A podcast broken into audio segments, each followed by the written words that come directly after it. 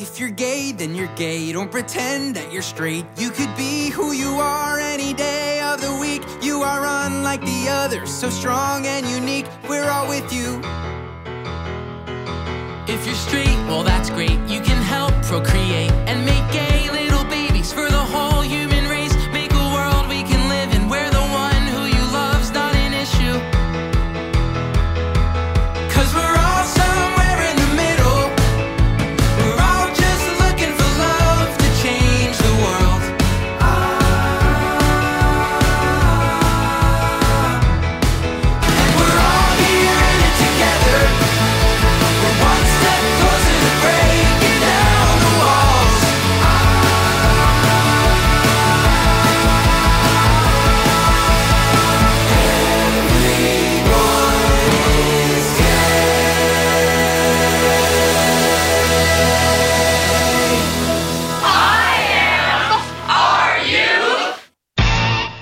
tuning in and welcome to IMRU Radio Magazine. the nation's longest running lesbian, gay, bisexual, and transgender radio show. Out loud and out loud, out loud, and out, loud, out loud and out front since 1974. I'm Wenzel Jones, And I'm Steve Pride. and you're not Abby Deese, are you? I am not, although she looks good, I look good. You all look good. She's she's recovering right now. And tonight we will pay tribute to Harvey Milk And we'll take you to the exhibit floor of DragCon 2016. and meet the folks behind Skirt Chasers, which just may be the next must-see lesbian sitcom. But first, here's the national and international news from This Way Out. I'm Wenzel Jones And I'm Sarah Sweeney. with News Wrap, a summary of some of the news inter-affecting LGBT communities around the world for the week ending May 21st, 2016.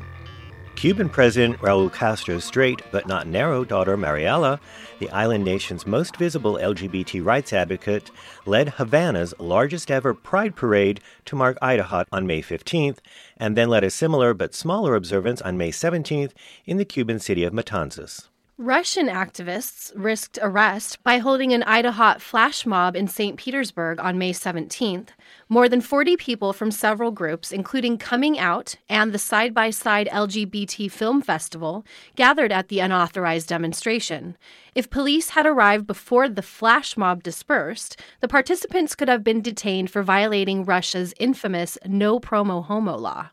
The largest ever LGBT rights event was held in Uganda on the same day. Thanks to both government and religious leaders, with a major assist from frequently visiting U.S. evangelical cure peddlers, overwhelming bias against sexual and gender minorities is woven into Uganda's national culture. Mindful of the possible consequences of attempting a pride march down the streets of Kampala, organizers instead put together an Idaho observance along the shores of nearby Lake Victoria. The day included food and drink, performances on a rainbow bedecked stage, and beach games. Happily, authorities let the unauthorized event go on, and there were no disruptions or arrests. But 10 activists were arrested at the break of dawn on May 17th in the former Soviet nation of Georgia for spray painting All Love is Equal on the fence of the Georgian Orthodox Patriarch's office. The church has been a strident opponent of LGBT rights. Police said the activists are facing charges ranging from vandalism to disobeying police orders, but there were no reported injuries. Religious fundamentalists assaulted activists at an Idaho gathering in the capital city of Tbilisi in 2013. Several people were hurt before police finally intervened.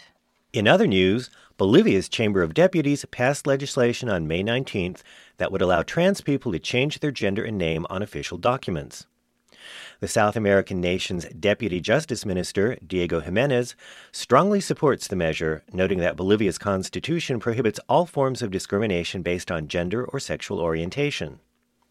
The gender identity bill still needs Senate approval and the signature of President Evo Morales.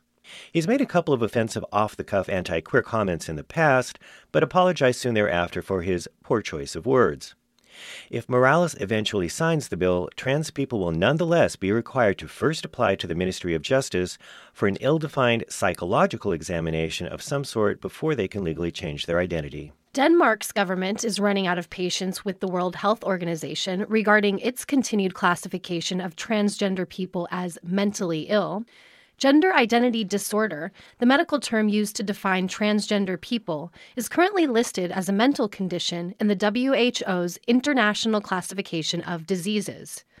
even though the global medical body removed homosexuality from that list in 1990.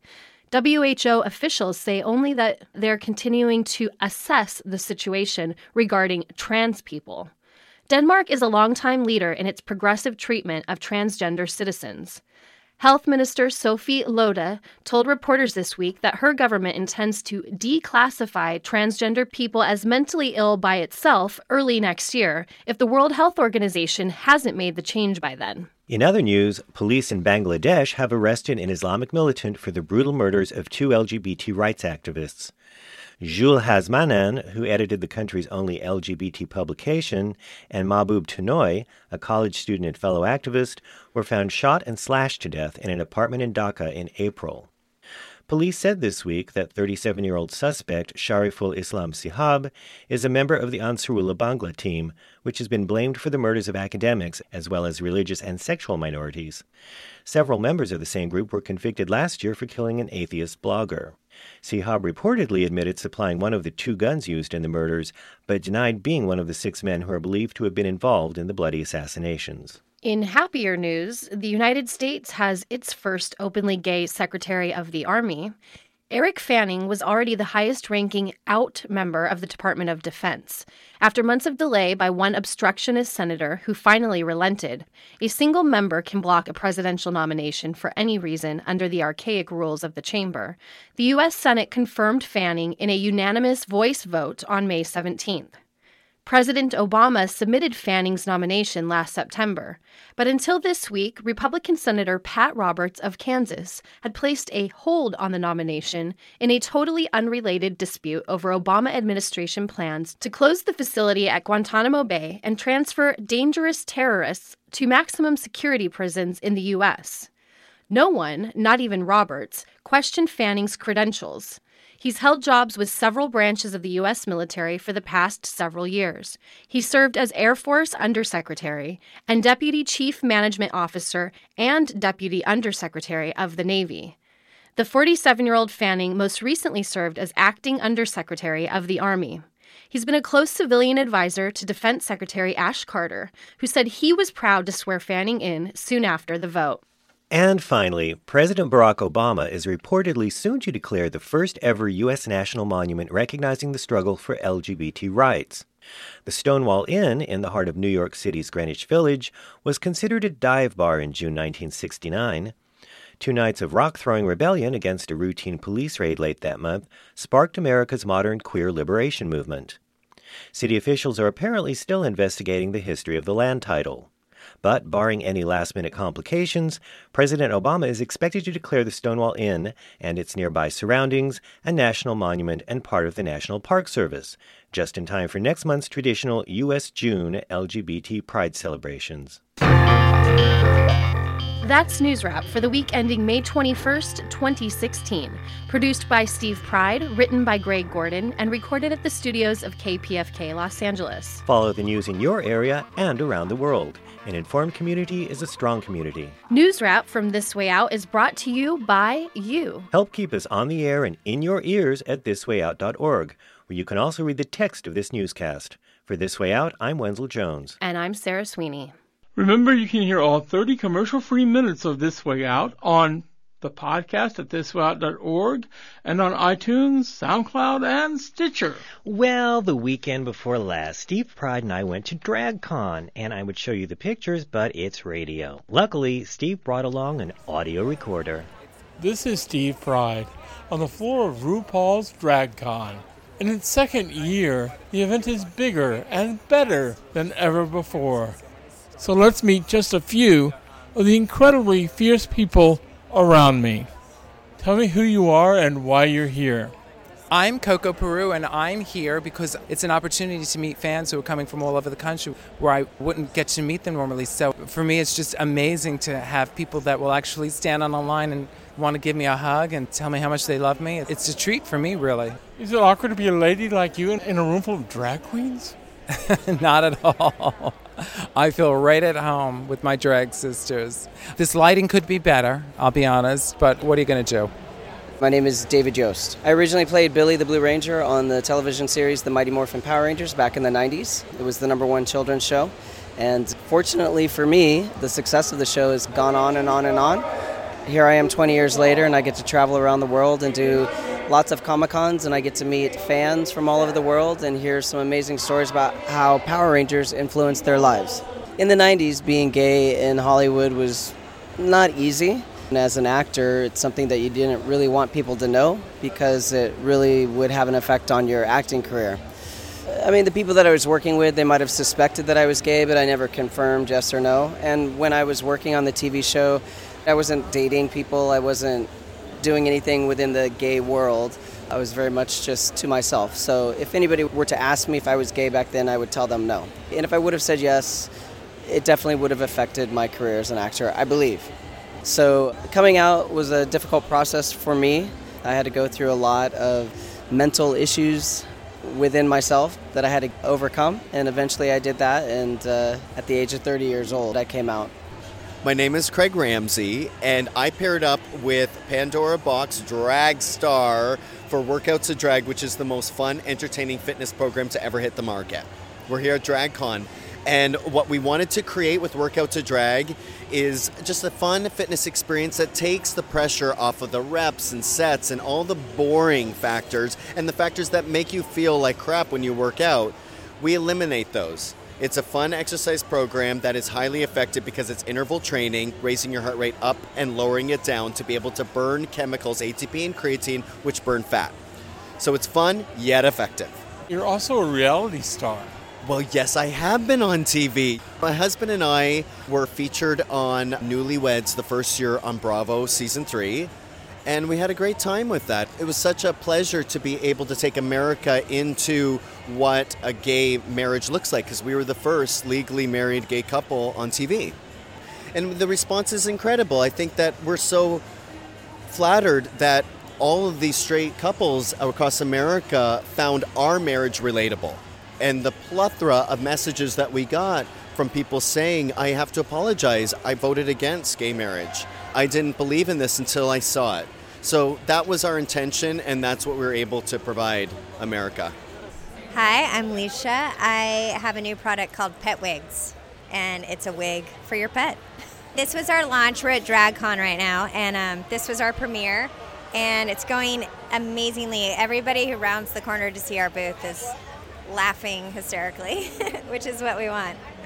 But is there a problem with bald dogs? Um, no, but these animals, I feel like they get sick of their look, you know? It's like the same thing every day. So we're trying to switch it up for them. There's a thousand costumes for pets, but nobody did the hair. So you can't really ever complete the outfit. So we wanted to give like 10 different looks, different styles from the eras, and um, we have them in three sizes. If you go to petwigs.com, you can put in your email, and our store is going to launch in a couple of months. Excellent. And you look very familiar. Can you explain why? I don't know. You tell me. I know my L word people. yeah, I was on a show called The L Word. So how do you go from that to this? Oh, I do a lot of different things. But you must get a lot of feedback because you were iconic. You were like everyone's favorite character on that show, and you're very recognizable. So, what do you get just walking around this place, especially? I'm with my people. We're just having a good time together, and um, yeah. I'm Drew Droege, and I'm here, I think, because of my Chloe Sevigny impersonation, or I don't know, because I'm an idiot in a wig. I don't know. Sometimes, not today. What has the experience of DragCon been? It's been great. Everybody's here. I can't believe how many people are here. It's a really great way to just connect. I've been meeting like fans from all over the world that are here, and it's just great to see everybody out. And it's also really positive. It's very happy here, and everyone's very supportive, and everyone's beautiful. So what's wrong with any of that? My name is Big Dipper. I performed here at DragCon. I know who you are, but explain to the audience who Big Dipper is. I'm an entertainer. I make music. I'm a rapper. I make music videos. I play club gigs. Yeah, that's about it. And what is your favorite thing at DragCon? Seeing everybody, just sort of looking around. If you glance from left to right, you'll see like 10, 15, 20 people that you recognize from the internet, which is really rad. And what do you think it would have been like to have a drag con when you were a kid? Because there are a lot of kids here. I think it would be really cool. You know, I sort of had to like carve out my own understanding of culture. You had to find little pockets of it, and this is a really exciting place for everything to come together. So I think it would be really empowering if I was a young person, and there are a lot of young people here. I'm Mary Wilson of the Supremes, and I'm here selling my brand at the RuPaul Drag Con. Well, your brand's pretty fantastic. Yes, the Supremes are quite wonderful. I'm glad to be a part of it. Well, why do drag queens and gay people just worship the Supremes? We all love glamour. That's it. We just love glamour. What's your favorite thing here? You know what I saw? There's this wonderful car, all Swarovskis, whatever, crystals. Oh, that's great. That's enough bling for you? I love bling. Are you kidding? Hey. I'm Andrew Christian, underwear designer. I'm here at DragCon promoting my brand and meeting lots of fun and interesting fans. You have a really hard job.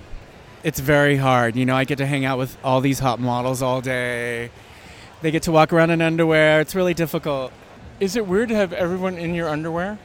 It is. It's, it's even more of like a weird thing when I'm halfway around the world and then I run into somebody who's like wearing my underwear. So it's really a good feeling. Someone bends over to pick something up and suddenly you see your name on their butt.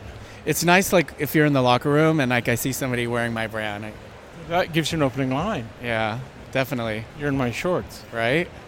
Reporting from the exhibition floor of DragCon 2016 at the Los Angeles Convention Center, I'm Steve Pride. Thanks for listening. And I'm only sorry that you can't see the underwear model portion of that story. It was an event. I can't wait for next year. I'm already excited about next year. I know, and we were the only people here there. Um, Michelle Marie Gilkison went as well, and she spoke to the people from uh, Dressed as a Girl, which is a film about the UK drag scene. So that should be interesting, and we'll well, be talking about to that see- I can't wait to hear that. I know, it'll be fun. Well, speaking of things I can't wait to do, Stan Zimmerman is an iconic writer who's written everything from the Golden Girls to the Gilmore Girls.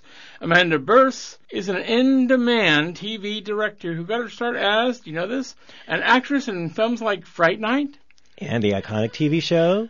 Married with Children. She was Marcy Darcy. And we have another surprise later in the show, but I think right now, let's talk to them. Hi, I'm Stan Zimmerman. Hi, I'm Amanda Bearse. And I remain Wenzel Jones, and thrilled to be here. What is Skirt Chasers about? Skirt Chasers is a wonderful web series that Amanda directed four of them, and I got to direct one. And it's going to be on tellofilms.com, which is a lesbian content website. We also are making a new model to actually produce a pilot. So we've edited it into a full half hour. It was written as a half hour. But interestingly enough, when we gave the script out to writer, producers, and studios, they said, kind of under the radar, that we only do one gay or lesbian show a year. We love the concept. So it is a strange father daughter, and they both chase women and they both cheat on their spouses. And they realize that they have to get together to work out all their stuff in order to move on with the rest of their life. And we have the wonderful Elizabeth Keener from uh, The L Word starring in it. And we got Barry Bostwick to play the dad, and Meredith Baxter from Family Ties to be the ex wife. And we just amazing cast. And, and well, and it was just job. this little engine that could production, this do it yourself new model of you want to get good material on the air, here's how.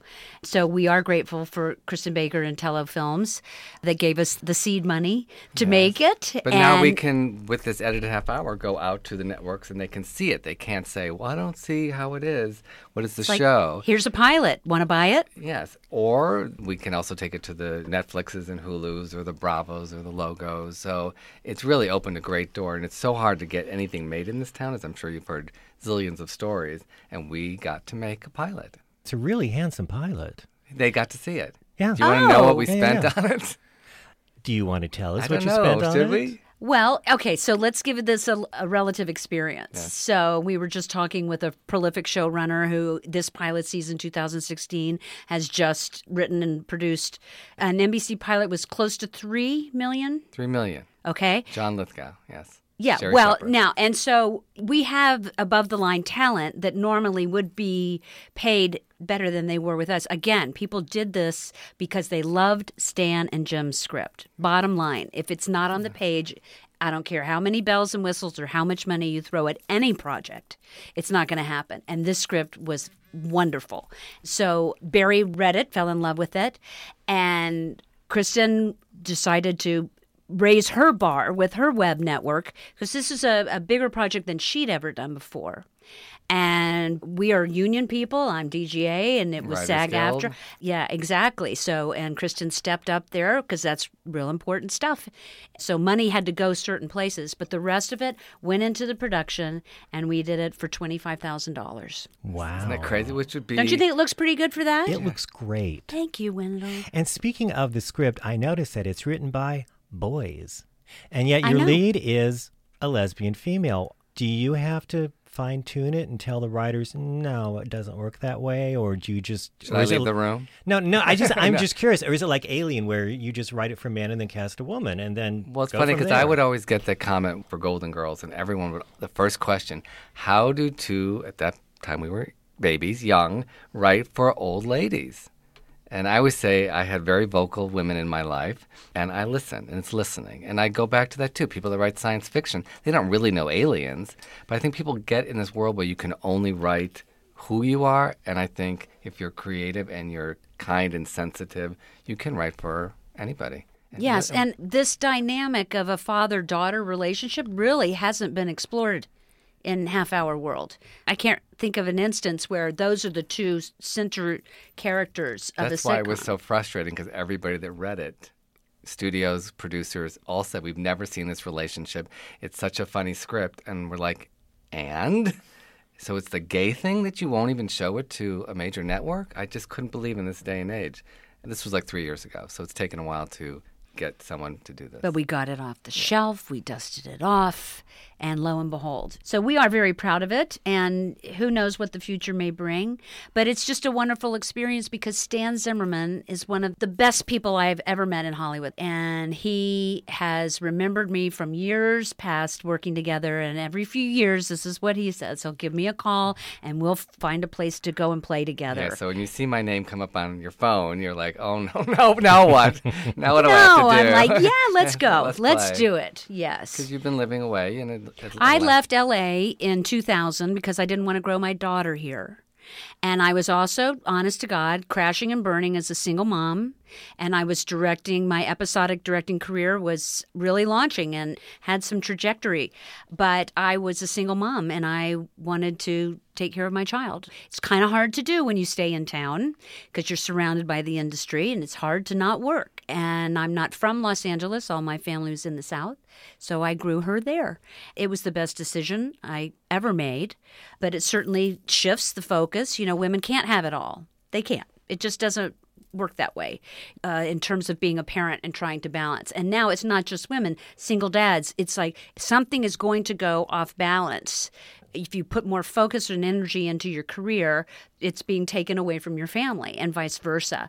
But you find a way to figure it out and move forward. And the fact that I still get a call from Stan Zimmerman every now and then. And, And, no, other I people, still no, logo. I, you did the big gay sketch show. I mean, Yes, that I- must have been a lot of fun in New York to do that.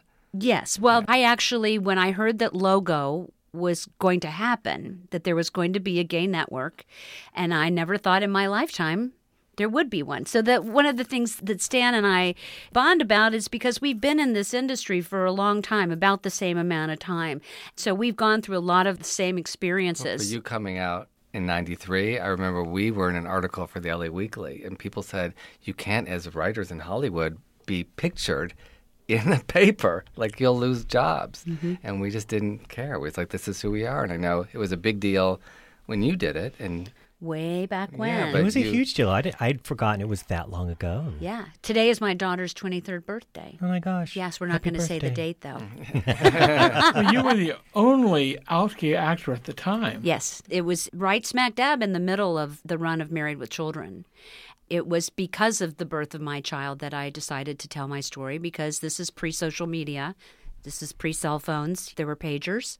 But this was a sacred story. And I wanted to tell it with the dignity that it deserved. So I did. And that was that. Did you draw strength from the fact that you were playing that perky next door character that everybody loved? not everybody loved her, but I did. but thank you for saying that, Wendell. But um, actually, I began. uh, HRC uh, acquired National Coming Out Day, And in 1994, there was the first October 11th National Coming Out Day. And so I was their first poster child, and literally on posters.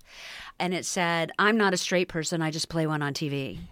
So I was happy that she was an ardent, Marcy, an ardent heterosexual. Mm-hmm.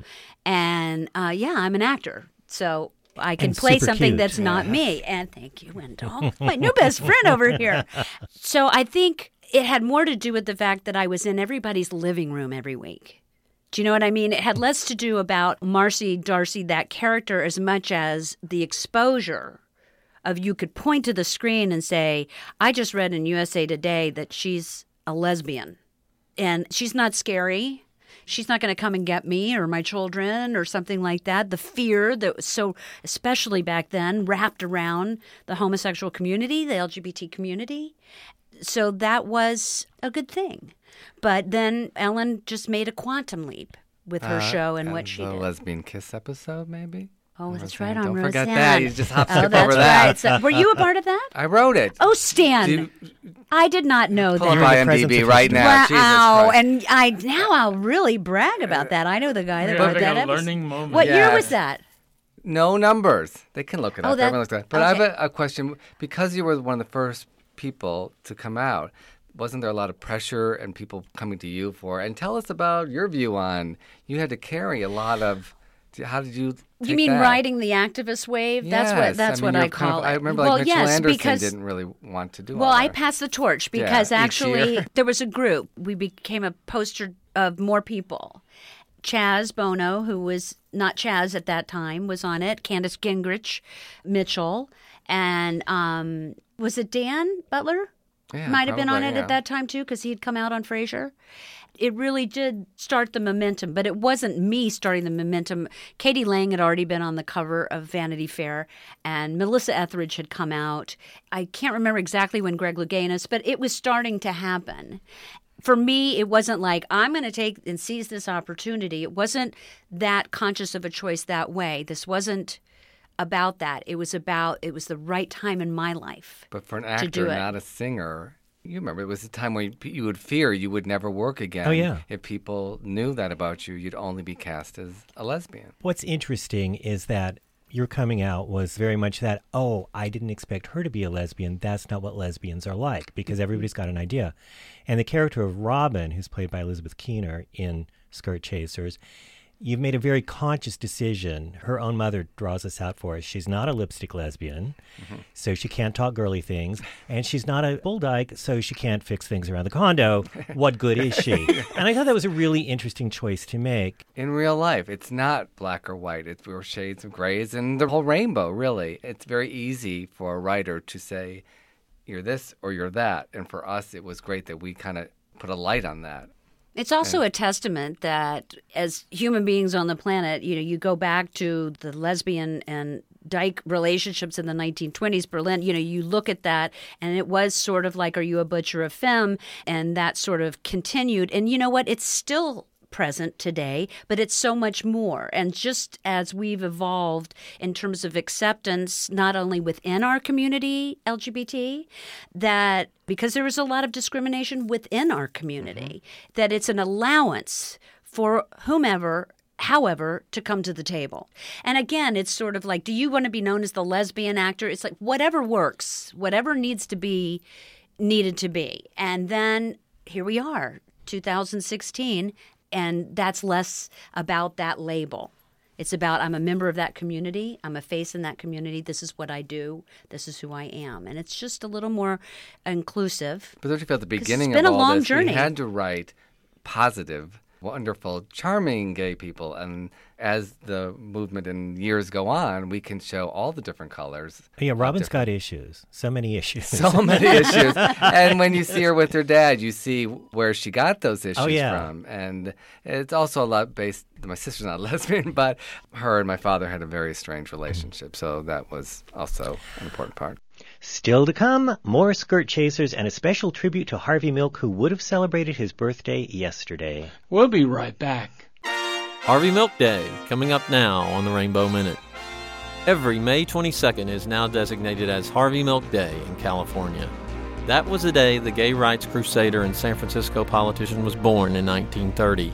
A bill making this possible was signed into law on October 12, 2009 by Republican Governor Schwarzenegger. Since then, Milk's life and achievements have been showered with honors by way of the acclaimed Oscar winning movie Milk, the Presidential Medal of Freedom, and induction into the governor's own California Hall of Fame. Every May 22nd is now designated as Harvey Milk Day in California. One of the campaigners for the Day of Remembrance was actor Sean Penn, who played the part of Harvey in the film Milk. Surprisingly, Governor Schwarzenegger also signed a measure giving same sex couples married in other states all the rights of marriage in California. The Rainbow Minute is produced by Judd Proctor and Brian Burns and recorded at WRIR in Richmond, Virginia, and read by volunteers like me, Councilman Chris Hilbert. Hi, I'm Amanda Bearse, and you're listening to IMRU Radio Magazine, out front and out loud since 1974. On KPFK FM, 90.7 Los Angeles, 98.7 Santa Barbara, 99.5 Ridgecrest, China Lake, 93.7 San Diego, or streaming online at kpfk.org.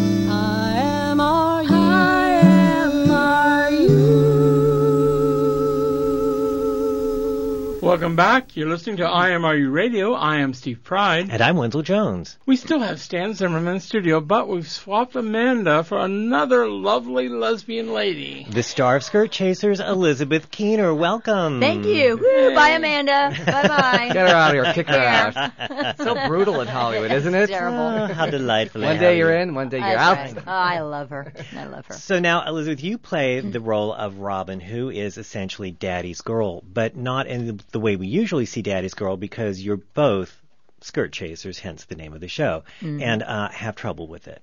How how did, how are you enjoying this? Because it's it's something we don't see a lot of.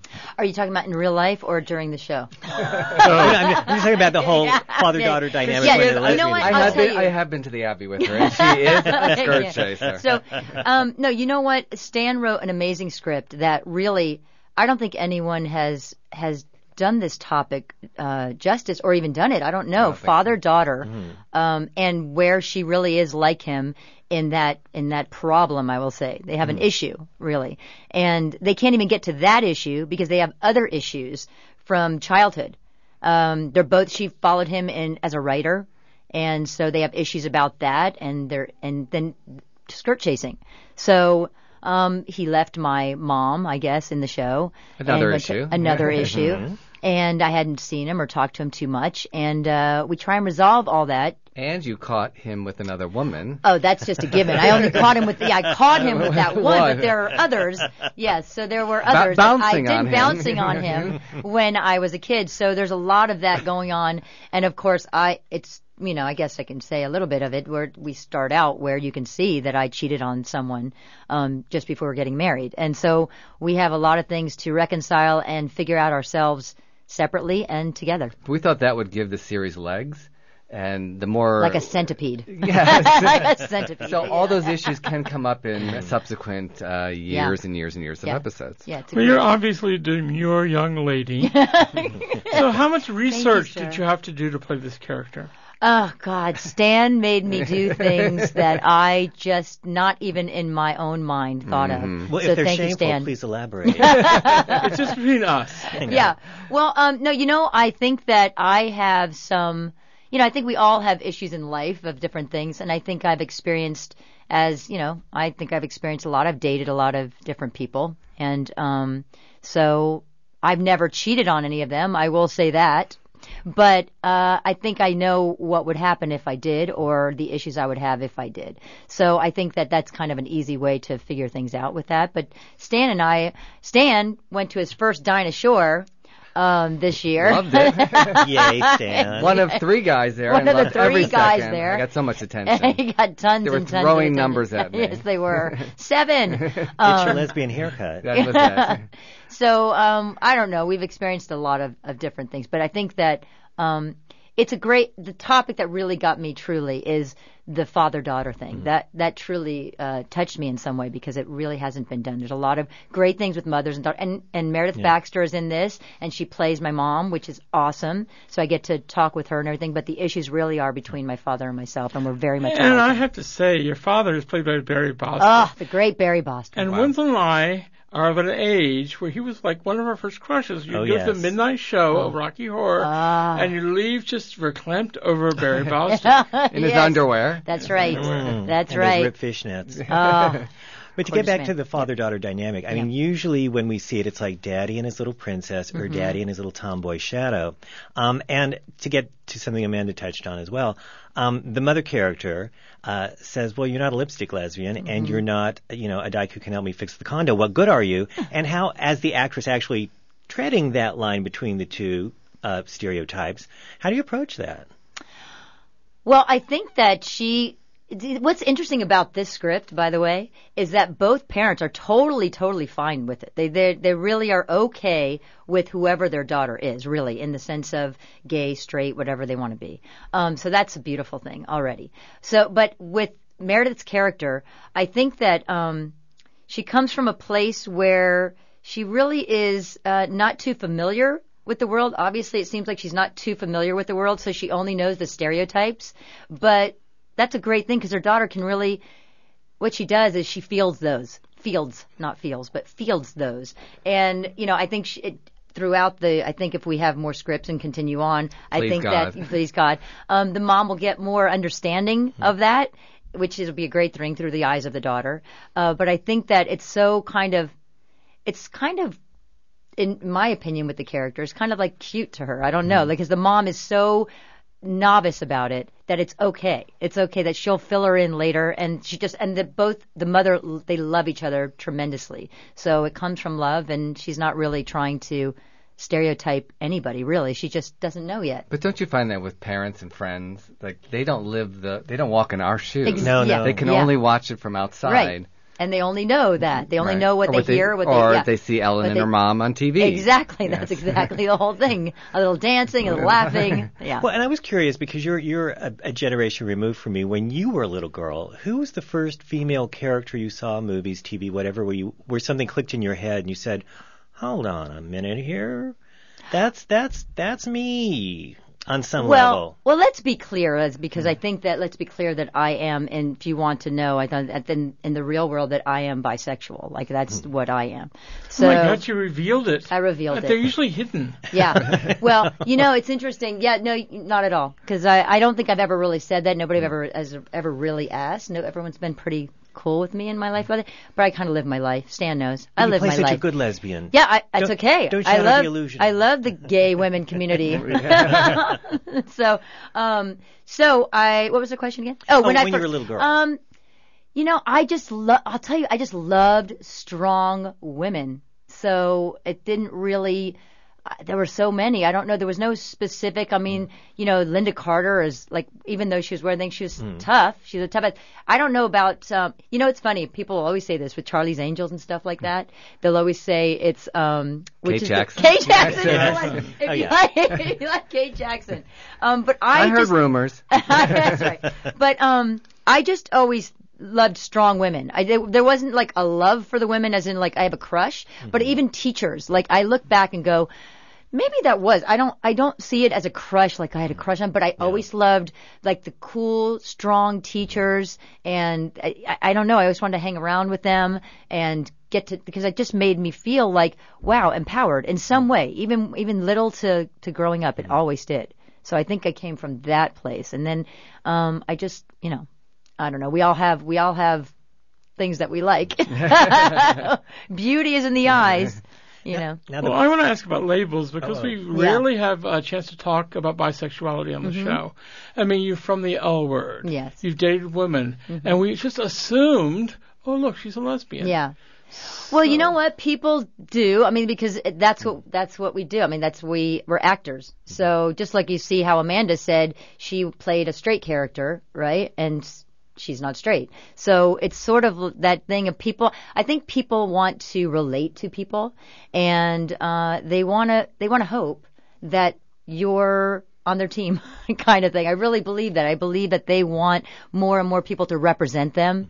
And I have no problem representing, like, I, I'm proud to be whatever I am. And So that's it's the thing, good. actually, in Skirt Chasers, that the character has slept with men. Correct? She has. Uh, well, thought. Stan doesn't know that yet, but no. no, but it's funny because Yeah. you know back in college, everyone said the first day, pick a side. Mm-hmm. you had to pick a side, and, and it's so funny because I was saying, oh, it should be who you love, and Mm-hmm. and people thought that was a cop out, but now it seems like it's come back around full circle, and it is who you love, and people are fluid, and they can be. Kids today seem like they can be and do anything. Can- and it's kind yeah. of refreshing. Can I, I, think. can I say that um, I've I was saying before I've never really been asked. It, I've been Mm-hmm. very res- it, it's been very respectful. Like nobody's ever really asked me. And um, there was one time I was at a convention about two thousand women, and I was up on stage, and someone questioned the audience, and it was an audience member, and they said. Uh, uh, I have a question. What's your sexual preference? Now, at this time, nobody like, they were like the whole, everyone was like, ooh, because nobody had asked me. I think, and I had done a lot of interviews for L Word and everything. And I said, that's okay, that's okay. I'll, I'll answer that. I said my sexual preference, really great sex, and they all loved it, and they were all fine with that, and nobody's, you know, so it was all fine. Because I feel, honestly, I, I doesn't, if if if you're in my life and you know, or really, you know who I am and you mm-hmm. know it's okay. But I don't, it doesn't really matter if I have to shout it to the world or not. It's like, it is what it is. You know, I think that's just, And speaking of shouting, can we give a shout out to tellofilms.com and their involvement in this? Who are they exactly? Oh, Christin Baker, Yes. who you introduced me to years ago, Oh, and she love did an interview with Yeah. me. And then we, I gave the script first to Elizabeth, and crossed my fingers, and finally she read it, and and then we, Yeah, we talked to I Christin, loved it. and, and she greenlit it. I loved it. And then I said, he was saying, how about producers? What do you think? And we said, oh, Christin. Yeah, absolutely. And, and Tello Films is her baby. She's had it for years. the and only she's, place doing lesbian Uh, content. amazing. online. Lesbian and bisexual. Content. But, but she's fantastic. She's built it from the ground up. It's amazing what she's done. And there's so much content there. And we're so proud to be on it and to have worked with her. And she loved, literally, he gave me the script. I think I read it within an hour. I sent, I said right away. I laughed out loud so much. It was just rare. And, and then we figured out and I sent it to Christin. She right away said, Oh my God, let's do this. And it was, and then Amanda and it just kept going from there. It was unbelievable. Have, have they done original content before? Uh, I don't think comedy like this. This is No. in the you know the vein of Gilmore Girls, that Yeah, fast this is- talking, uh, and then they've never had a cast. I mean, this is we have all the way down the line in every part, like network actors Yeah, that have let me- done many Hey, pilots. Let me say, their action and everything, they're, they're all amazing. They're really, they're really great action and everything. But this is a, I guess if you say res, if you come up with resume, maybe it's, I, I guess that's the word to say, and whatever. And, and But I'm, yeah. go- I'm going to ask the Steve Pride question. What is it you want people to take away from your performance? Do you want me to say that? Yeah. You don't want to speak for me? No. um, I want people to come away first laughing. I really, I enjoy when people laugh at, at something that's that's pretty wonderful that Stan wrote and James And Jim Berg, Jim yeah. Berg. Um, they really did wrote they wrote something f- funny, and then the other thing that goes with it, heartwarming, heartfelt. It's a father again, a father daughter relationship that is just amazing. Barry's phenomenal in it, and it's real. It's real. When you see it and you watch it, you're going to feel the two of us working together and through your pain, through our pain with and comedy, with and, com- with and comedy, heart. and it's heart. Yeah, exactly. And as always, when we have fascinating people with fascinating stories, we don't have enough time. So No. I'm afraid we're out of time for this segment, but thank you, Shu, so much for coming. Thank Thank you for you. having us. Thank I- you so much. It's not Thanks. easy to park at this place, I know. So yesterday was Harvey Milk Day, and while KPFK didn't exactly go overboard, or even mention it. As the only LGBT show remaining on the station, we'd be remiss if we didn't remind everybody exactly who this man was. Harvey Milk graduated from New York College for Teachers, served four years in the U.S. Navy, taught high school mathematics and history on Long Island, and worked in finance in New York City. In 1972, he moved to San Francisco, opened a camera store on Castro Street, and changed the world. See too much, but it looks and sounds to you and to me like New Year's Eve on Market Street, a place called Alfie's. And the reason for all this merriment and gaiety, if you pardon the pun, is the man standing to my right, the first gay supervisor elected in San Francisco. His name is Harvey Milk. First of all, congratulations, and I've never seen anything like this, Harvey. Oh, it's all, all over the city tonight. What does this mean? Your election, your activity now on the Board of Supervisors in San Francisco. Does that mean, as many straights are concerned, maybe the gays are taking over San Francisco? Are you going to be a supervisor for all the people? I have to be. That's what I was elected for. I have to be there to open up for the dialogue, for the sensitivities of all people, for all the problems. The problems that affect this city affect all of us. Harvey was a champion of urban neighborhoods and grassroots activism, but during his short 10 months in office, he sponsored only two laws one forcing dog owners to clean up after their pets, and one barring anti gay discrimination. What the gay rights ordinance in San Francisco, the main focus is, is to prevent the people who are already employed, who are gay, who, if they want to come out and break down the stereotypes, prevents them from being fired. For example, you'll see in this Gay Day parade a, a group of at least 30 gay doctors. That is the tip of the iceberg. In the Bay Area, there are hundreds and hundreds of gay doctors, most of whom are closeted because of a fear of loss of jobs. In San Francisco, they can, quote, come out and not have to worry about their jobs. And that's the main focus of our ordinance. Ten supervisors voted for the gay rights bill. Supervisor Dan White cast the only dissenting vote. Supervisor White says people are getting angry, and he believes that anger could lead to a backlash that will wipe out all of the gains the gays have made thus far. You can have someone that's a transvestite, a man that, for his sexual um, kicks or orientation, whatever you want to call it, loves to dress up as a woman. If he is a qualified teacher, he can go into any school or he can go into any business, and they can't refuse him. The statement that the Gay Day Parade is no more. No more will we be harassed. No more will we be staying in our closet. The people from all over the state and all the country, for them to see 100, 200, 300, 400,000 gay people and friends marching through the downtown area. This is our city too. They will go back to Des Moines, Iowa, to Richmond, Minnesota, to Santa Cruz. They will go back and say, my God, 300,000 gay people and their friends marching. You know, I almost think I saw my son there.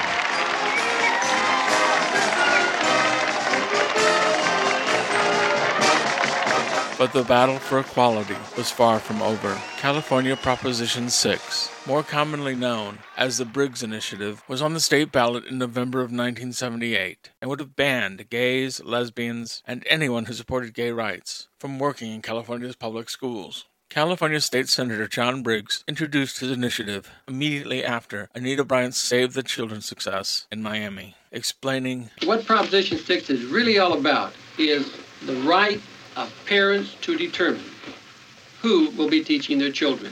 We don't allow people who believe in practicing bestiality to teach our children. We don't let prostitutes teach our children. And the reason we don't is because it's illegal to be a prostitute. But it's not illegal to be a homosexual in California. Proposition 6 was on the state ballot in November of 78, seemed to be gaining wide support, and was expected to win. Enter Harvey Milk. You yourself say that the heterosexual is the child molester.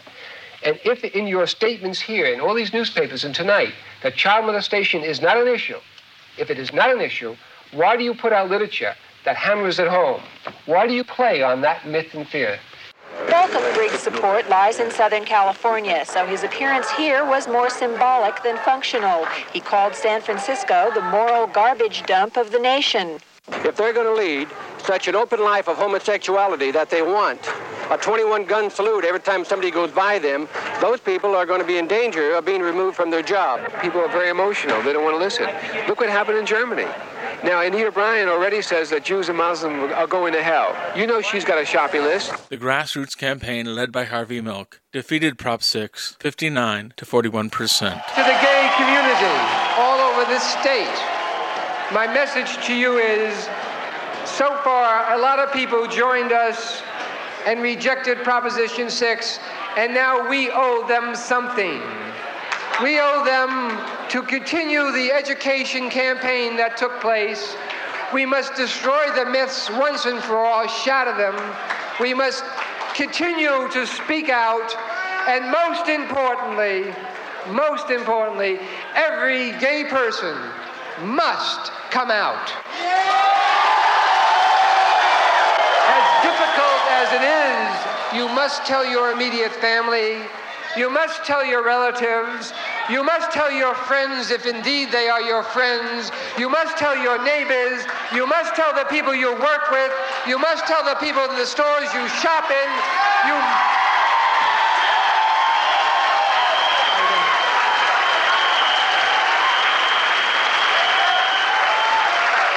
And once they realize that we are indeed their children and we are indeed everywhere, every myth, every lie, every innuendo will be destroyed once and for all. And once, once you do, you will feel so much better.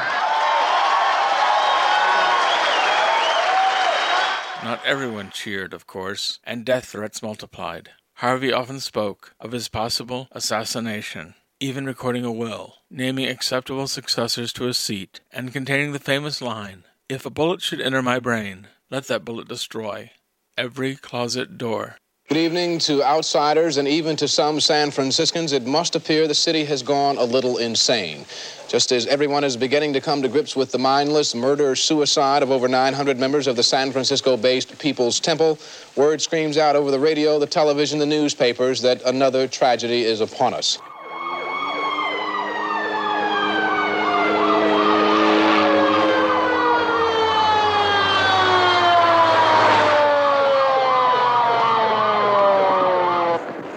Code 3, room 200. I'm in the mayor's office. 3 Edward 1, 1023 for one moment. We're trying to ascertain what is happening. Harvey Milk was in office from January 8th until his murder at the hands of former supervisor Dan White on November 27, 1978. As president of the Board of Supervisors, it's my duty to make this announcement. Both Mayor Moscone and Supervisor Harvey Milk have been shot and killed.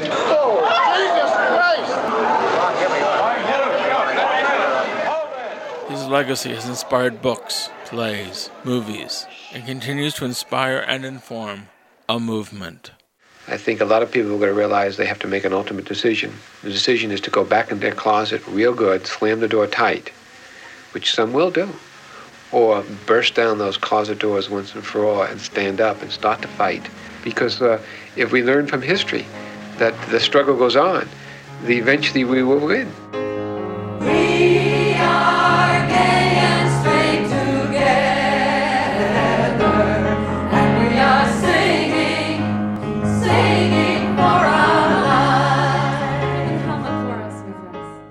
I should mention that IMRU interviewed Harvey Milk right after his election. He had a very brief tenure in office between his election and his assassination, and Greg Gordon got in his VW hippie van at the time and drove off to one. San Francisco, interviewed Harvey in his camera store.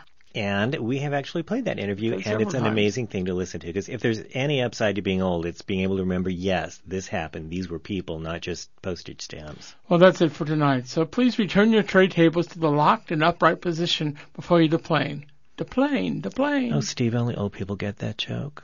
Our thanks to IMRU's coordinating producer, Steve Pride, our director, hmm. Michelle Marie Gilkison, our board op, Federico Garcia, and our Rainbow Minute producers, Jed Proctor and Brian Burns. Find us online at imruradio.org and follow us on Facebook at IMRU Radio, where the link to the latest show is posted every Tuesday afternoon. We'll close with a theme song from Skirt Chasers, performed by the delicious, delightful Lea DeLaria. Here is I'm a Girl Watcher. Good, Good night. I'm a girl watcher. I'm a girl watcher. Watching girls go by. I'm a girl watcher. I'm a girl watcher. Here comes one now. Who, baby? Wasn't into boys when I threw away my toys. I found a new pastime to dwell on. Whenever I detect members of the female sex, I play the game I do so well. I'm a girl watcher. I'm a girl I'm a girl watcher. Watching girls. Oh, there she goes. Oh, there she goes. Oh, pretty mama, there you go. I'm a girl watcher. I'm a girl watcher. Here comes one now. Oh, baby, won't you talk to me?